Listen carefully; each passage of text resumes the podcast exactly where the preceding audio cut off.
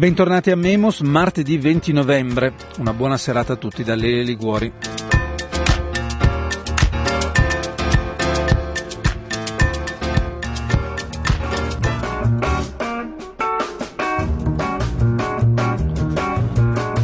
Mariana Mazzucato è un economista, insegna economia dell'innovazione e del valore pubblico allo University College di Londra, dove ha fondato e dirige un importante istituto, l'Istituto for Innovation and Public Purpose. Quattro anni fa, con il suo libro Lo Stato innovatore, ci ha insegnato a sfatare il mito di una presunta contrapposizione, da un lato lo Stato, dall'altro l'impresa privata questa eh, contrapposizione forte soprattutto sui temi che riguardano l'innovazione e il luogo comune vuole uno Stato pachidermico, inerte, mentre invece all'impresa privata si associano tutte le caratteristiche positive dell'essere dinamica e innovativa.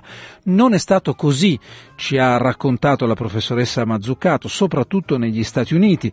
Le maggiori innovazioni, ad esempio nel campo della green economy, delle telecomunicazioni, della farmaceutica, delle nanotecnologie, sono tutte state state finanziate dallo Stato, questo negli Stati Uniti, principalmente negli Stati Uniti. Mariana Mazzucato ha poi proseguito questo suo lavoro di ricerca e studio seguendo il filone organizzato, inaugurato con lo Stato innovatore. Se anche lo Stato innova, allora chi sono i creatori della ricchezza? Del valore, chi sono coloro che invece usano il valore, lo estraggono dai beni ma non lo creano. Anche qui Mazzucato ha sfatato un mito, quello dell'impresa come unico soggetto creatore di valore. Per la professoressa la creazione di valore è un processo collettivo che coinvolge più soggetti.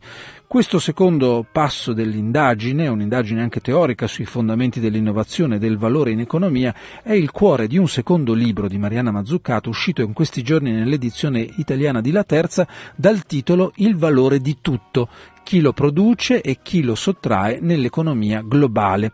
Mariana Mazzucato in questi giorni sta girando l'Italia per discutere delle tesi di questo suo libro. Io l'ho incontrata due giorni fa a Milano in una delle iniziative di Book City e abbiamo registrato questa intervista.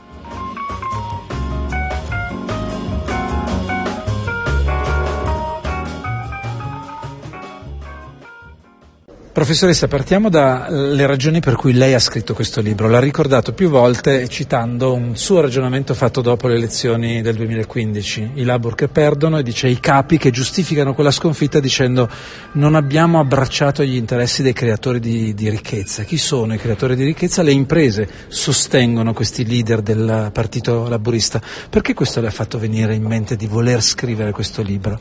Perché secondo me diciamo, la sinistra in generale, ma soprattutto chiunque si pensa come un progressista, che è una parola diciamo anche più interessante, devono avere loro stessi anche delle storie, dei discorsi, una narrativa e poi anche una teoria, se si parla di economisti, su la creazione del, della ricchezza, se no al massimo si arriva a un punto come quello di Piketty, che alla fine del suo bellissimo libro sulla disuguaglianza ha detto che bisognava tassare la ricchezza. Mm-hmm. Ma se non, secondo me se non si ha anche una storia diversa da dove viene questa ricchezza, anche la tassazione progressiva, di cui non ce n'è abbastanza, ma anche quando c'è poi è molto debole, va e viene dipendendo chi è eh, in potere, perché non è grounded, oddio, fondata. fondata su un'analisi e un understanding attraverso tutta la società da dove viene la ricchezza. Quindi io nel libro son, ho cercato di andare indietro nel tempo, diciamo 400 anni, a capire come gli economisti hanno anche influito il modo che diciamo, le persone, ma soprattutto i politici, parlavano di valore e il grande turning point, il grande break è stato quando il valore si è trasformato in un'analisi oggettiva. Ehm, com'era grounded? Fondata. Fondata su un'analisi della produzione, della divisione del lavoro, del, dei macchinari che effetto hanno sul livello di um, employment, livello di? Employment, di occupazione. occupazione e salari, ha un'analisi invece soggettiva, tutta basata sull'individuo e le sue preferenze, perché oggi nell'economia neoclassica, che tipo di economia che si insegna in tutto il mondo, per esempio i salari vengono visti come un risultato delle preferenze mm-hmm. che hanno i lavoratori su lavorare o non lavorare, no? E questa cosa che tutta l'analisi viene fatta sulle curve di domanda e di supply che sono alla fine fondate su un'idea che sia le imprese che i consumatori massimizzano mm-hmm. la loro utilità completamente trasforma la lente e questo okay. poi ha un effetto su come per esempio ehm, misuriamo il PIL, ha l'effetto su come pensiamo ai prezzi di cose importanti tipo le medicine, influ- influisce come pensiamo ai diversi settori, che cosa devono fare, tipo la finanza deve avere un ruolo importante oggettivo sulla produzione o basta che faccia okay. qualsiasi cosa con un prezzo. Lei dice che è necessario, è importante che un discorso sul valore ritorni ad essere centrale nel pensiero economico. Le chiedo perché deve essere così, uno, mm-hmm. e due, poi lei dà una definizione anche questa fondamentale, che è la differenza tra la creazione mm-hmm. del valore e l'estrazione del valore. Sì.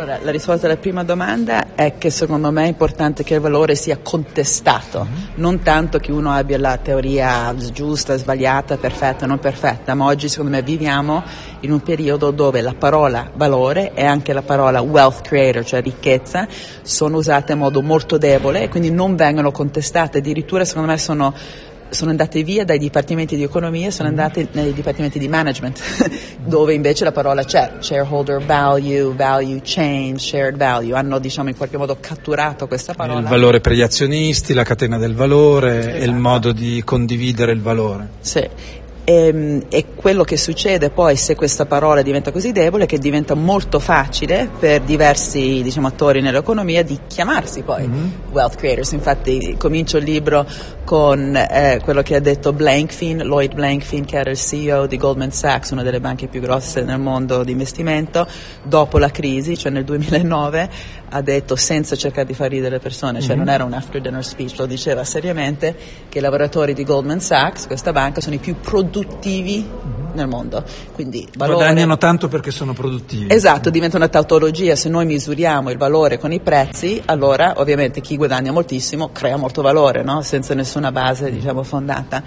E quindi questa leggerezza della parola diventa anche un modo stesso che diventa più facile che l'estrazione del valore viene presentata come creazione del valore. Questo è molto importante perché non è che l'estrazione del valore sia una cosa nuova, lo facevano già i feudal lords negli anni 1700, come si chiamano i landlords, i, i proprietari, proprietari ter- esatto, però loro lo facevano con forza, non è che si mm-hmm. presentavano come grandi innovatori o creatori di valore, no? erano assolutamente tranquilli con questo modo di prendere i soldi dalle mm-hmm. persone quasi con la pistola alla testa, infatti Adam Smith diceva che rent is robbery, la rendita è una rapina. Una rapina, esatto. E questo è molto importante perché Smith aveva anche una bellissima teoria sul libero mercato. Libero da cosa? Libero dalla rendita. Mm. Invece in qualche modo è stato bastardizzato a libero dallo Stato, che la cosa interessante è che quando lo Stato invece è troppo piccolo oppure insicuro di se stesso, mm. secondo me la capacità della rendita a crescere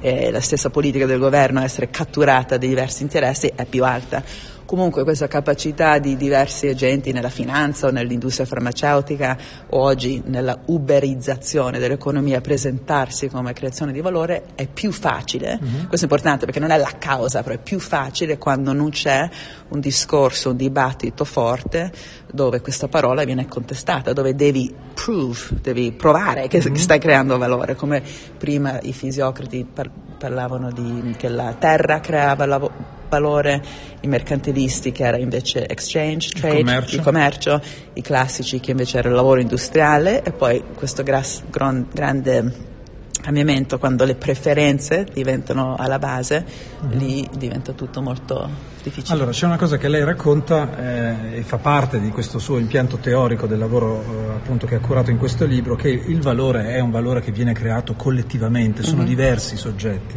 non ce n'è uno soltanto. Voglio che lei ci spieghi perché, quali sono le implicazioni, sì. quali sono i soggetti mm-hmm. e quali implicazioni ha il fatto che il valore non sia un soggetto a crearlo ma più soggetti. Sì, allora prima di tutto è importante anche cambiare il modo che parliamo, cioè la parola mercato per esempio non è la stessa cosa che l'impresa, il mercato stesso è un risultato di come diversi agenti nell'economia, attori, diversi tipi di imprese, diversi tipi di strutture pubbliche, diversi tipi, e questo è ancora più importante oggi che prima, di organizzazioni civiche, se guardiamo per esempio come si sta trasformando il mondo verde e anche per esempio i sindacati, come si incontrano no? mm-hmm. nella società dipendendo come sono strutturati loro stessi, tipo un'impresa può essere strutturata in modo che è molto short term, di corto periodo, breve termine, oppure sì. lungo termine, può essere shareholder oppure stakeholder governance. Azionisti o portatori di interessi. Sì, e anche stessa, il stesso settore pubblico può essere organizzato in diversi modi e l'opportunità per le organizzazioni civiche di essere parte di questo sistema eh, eh, dipende, mm-hmm. no? E, e, e, questo è il primo punto, che il mercato è un risultato di tutto questo. Poi il secondo punto è che tipo di mercato vogliamo, che tipo di società vogliamo. E l'economia stessa ha non solo un tasso di crescita, ma una direzione. Si può avere per esempio un'economia più verde, un'economia eh, più, dove c'è anche un caring economy, dicono le, le, le femministe.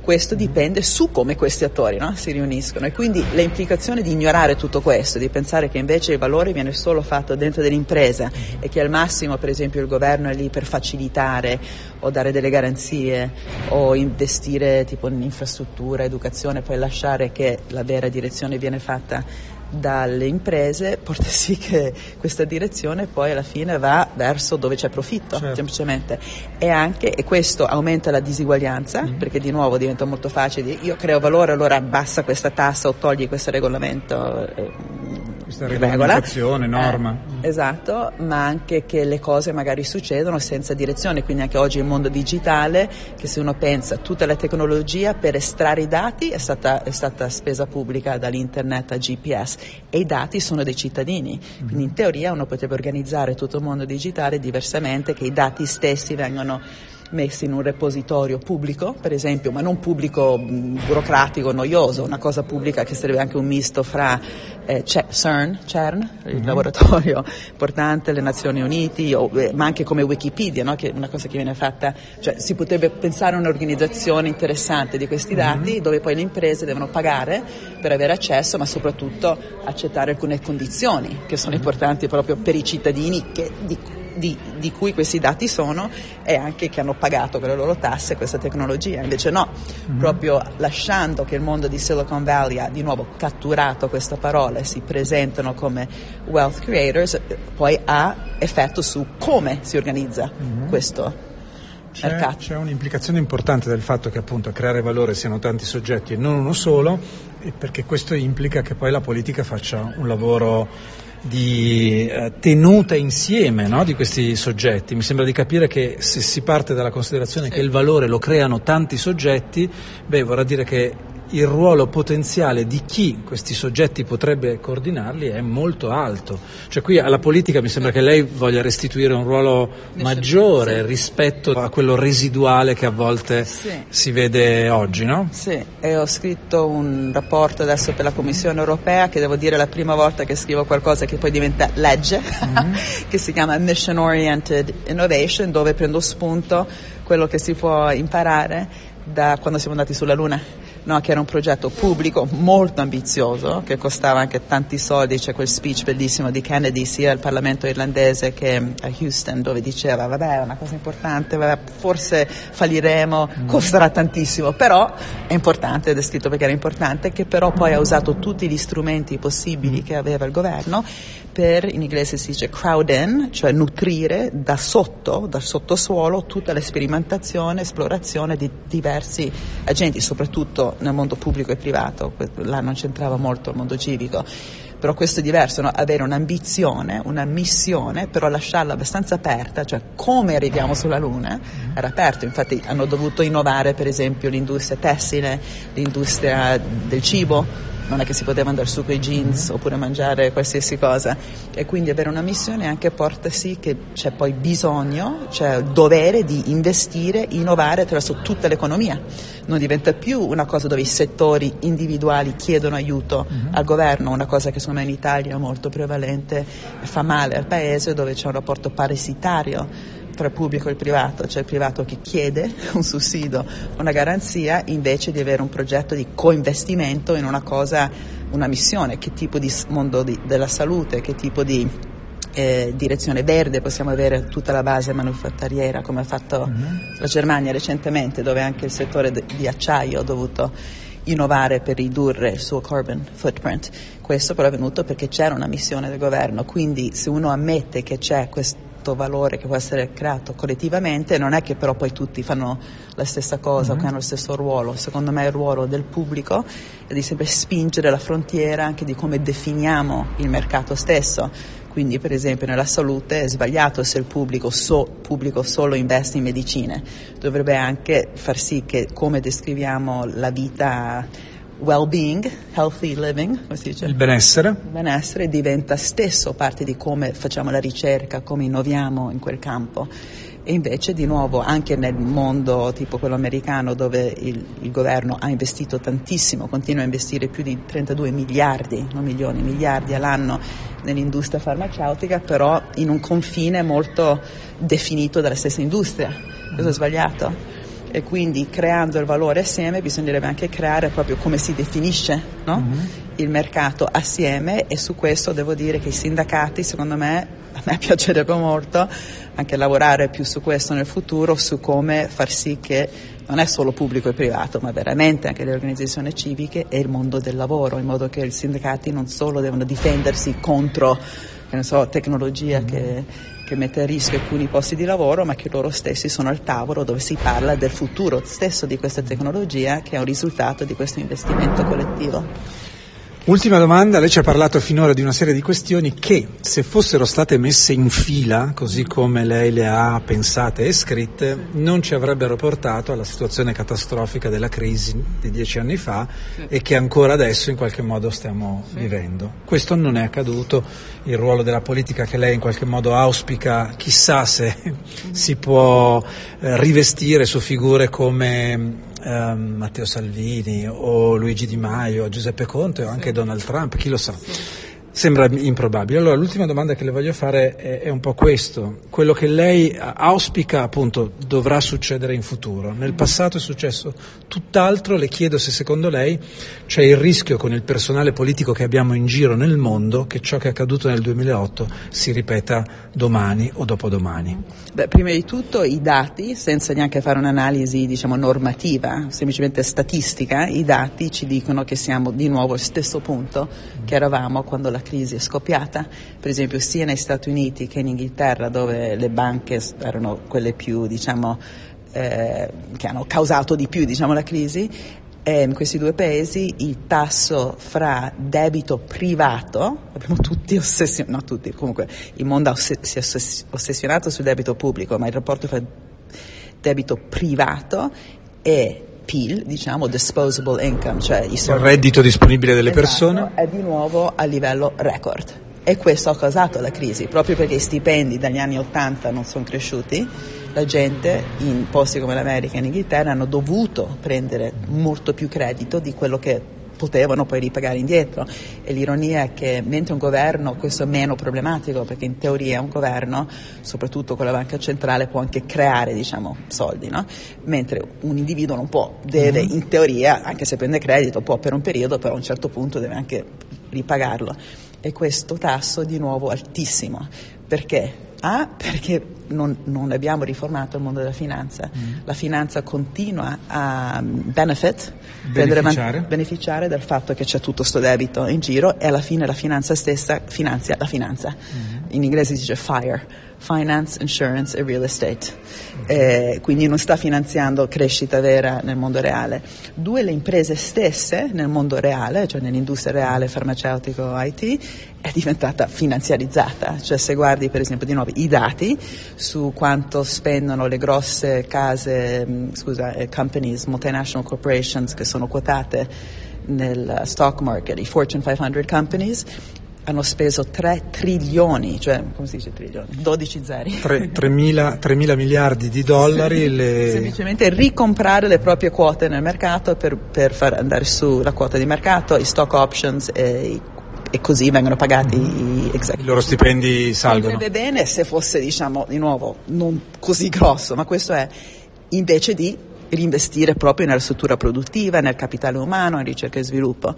E quindi il fatto che non abbiamo riformato l'economia, addirittura non abbiamo un financial transaction tax, la tassa che doveva proprio portare più lungo, te, eh, lungo. A lungo termine. Sì, non, non, abbiamo fatto nessuna grossa riforma, quindi non è così sorprendente che non è cambiato. E in più le persone però si sono giustamente come si dice, incavolate, non so sì, come dirlo senza sì. parolacce. Si sono, si sono arrabbiate, ma giustamente, nel senso che non erano loro che hanno causato la crisi, però poi hanno sofferto, c'è stata un'austerità molto forte. In Inghilterra, dove io vivo, si vede proprio sulle strade. E Brexit, secondo me, è molto un, un risultato di questo. Anche in America cioè, hanno visto che le banche hanno causato questo disastro enorme, ma loro sono state salvate, le persone no. Quindi, ritornando alla prima domanda, la, la sinistra, ma soprattutto il mondo che, che, che, vuole progresso e pensa al cambiamento climatico e queste cose qua, deve assolutamente avere del, dei tools, dei strumenti. strumenti molto più forti attraverso cui sia parlare di da dove viene il valore, la ricchezza, ma soprattutto come riformare il sistema in modo concreto per veramente dargli un'altra direzione. In questo momento abbiamo un'economia ancora molto finanziarizzata che fa crescere la disuguaglianza e l'Italia è uno dei paesi peggiori e, dim- e, diminuisce non solo l'innovazione, ma quando c'è innovazione diventa innovazione di gadgets, non, non è un tipo di innovazione che ci sta aiutando col problema più grosso che c'è in questo momento, che è il cambiamento climatico. Abbiamo 12 anni ancora da risolverlo e se no basta. Bene, e su questa scadenza tutti quanti ci eh, preoccuperemo delle nostre riflessioni. Mariana Mazzuccato, grazie e buona serata. Prego, grazie a voi.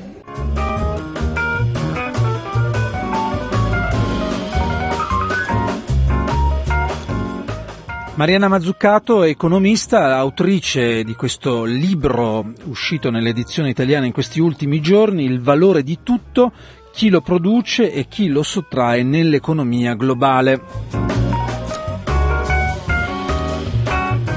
Un libro che Mariana Mazzuccato conclude in questo modo, ho cercato di aprire una nuova discussione mostrando che la creazione di valore è collettiva, che la politica può essere più attiva nel formare e creare i mercati e che il vero progresso richiede una dinamica di visione del lavoro focalizzata sui problemi che le società del XXI secolo stanno affrontando. Se sono stata critica, scrive Mazzuccato nella conclusione di questo suo libro, è perché tali critiche sono assolutamente necessarie e inoltre una premessa necessaria per la creazione di un nuovo pensiero economico, un pensiero economico economico della speranza.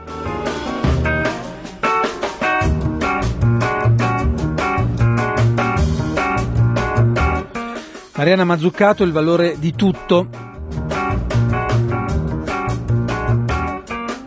Andiamo a chiudere la puntata di stasera come facciamo sempre con il messaggio nella bottiglia che questa sera ricevo da Linda Laura Sabadini, statistica sociale, editorialista della stampa, ed è un messaggio che affronterà un tema importantissimo di cui nel corso di questa settimana c'è un'importante scadenza. Linda Laura Sabadini. Si avvicina il 25 novembre, la giornata internazionale sulla violenza contro le donne.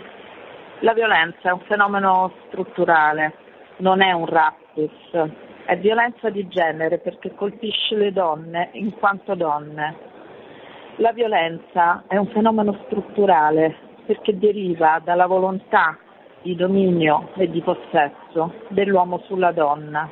È una difficile battaglia quella contro la violenza di genere perché è in primo luogo una battaglia culturale.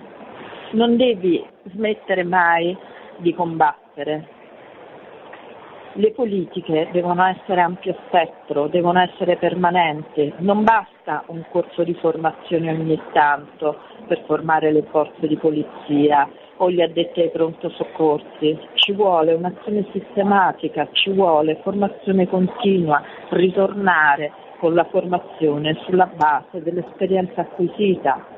Non basta uno spot in tv, ci vogliono campagne integrate, ci vogliono campagne sistematiche, non basta una lezione a scuola, ci vogliono veri e propri corsi di cultura, del rispetto che rifiutino a rimuovere nel profondo gli stereotipi culturali di genere che si annidano ovunque. La violenza contro le donne assume tante sfaccettature perché può essere fisica, può essere psicologica, sessuale, stalking e colpisce tantissime donne, quasi 10 milioni sono state colpite nel corso della vita e purtroppo è assolutamente sommersa e impunita anche nelle situazioni più gravi. Solo il 10% delle donne denuncia la violenza e questo avviene anche nel caso degli stupri, dei ricatti sessuali sul lavoro, cioè nei casi di violenze più estreme. Così la violenza di genere, essendo così ampiamente sommersa, rimane sempre più impunita. È trasversale alle classi sociali, alle zone del paese, alla cittadinanza degli autori. Nella maggior parte dei casi è considerata grave dalle vittime. Molte hanno avuto anche paura per la loro vita. E chi si è salvata eh, rimangono tante ferite tante traumi difficilmente superabili. La violenza inizia anche prima dei 16 anni. Il 10% delle donne l'ha subita e da parte soprattutto di parenti e amici di famiglia. La violenza si trasmette purtroppo di padre in figlio se il padre è violento, i dati ci dicono che il figlio che assiste alla violenza del padre sulla madre avrà una maggiore probabilità di essere a sua volta autore da grande. La violenza è soprattutto all'interno della famiglia ed è proprio questa che è la più grave. Il 72% degli stupri è opera dei partner e la maggioranza delle violenze fisiche, le più gravi, sono proprio opera dei partner. Molte donne sono sole di fronte alla violenza. Ciascuno di noi deve poter fare la sua parte. Ogni donna deve sapere che per difendersi meglio non deve isolarsi, ma farsi aiutare da persone di cui si fida e da persone specializzate come nei centri antiviolenza, nei centri sanitari. Chiedere aiuto è fondamentale. La violenza è un'escalation. Prima si riesce ad interrompere l'escalation, meglio è e fa male ai propri figli assistere alla violenza sulla propria madre, meglio rompere la relazione prima. Deve esistere una mobilitazione permanente su questi temi, altrimenti sarà difficile sconfiggerla. Per questo massima unità tra le donne, tra donne e uomini, tra tutti i raggruppamenti politici. Solo così la violenza potrà essere sradicata.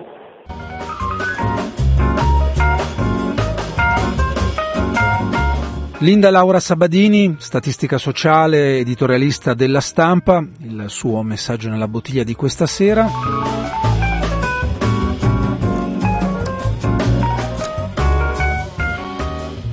Noi andiamo a chiudere qui la puntata di questa sera, io vi ringrazio per essere stati all'ascolto, ci risentiamo domani alle 20 come sempre, una buona serata a tutti da Liguori.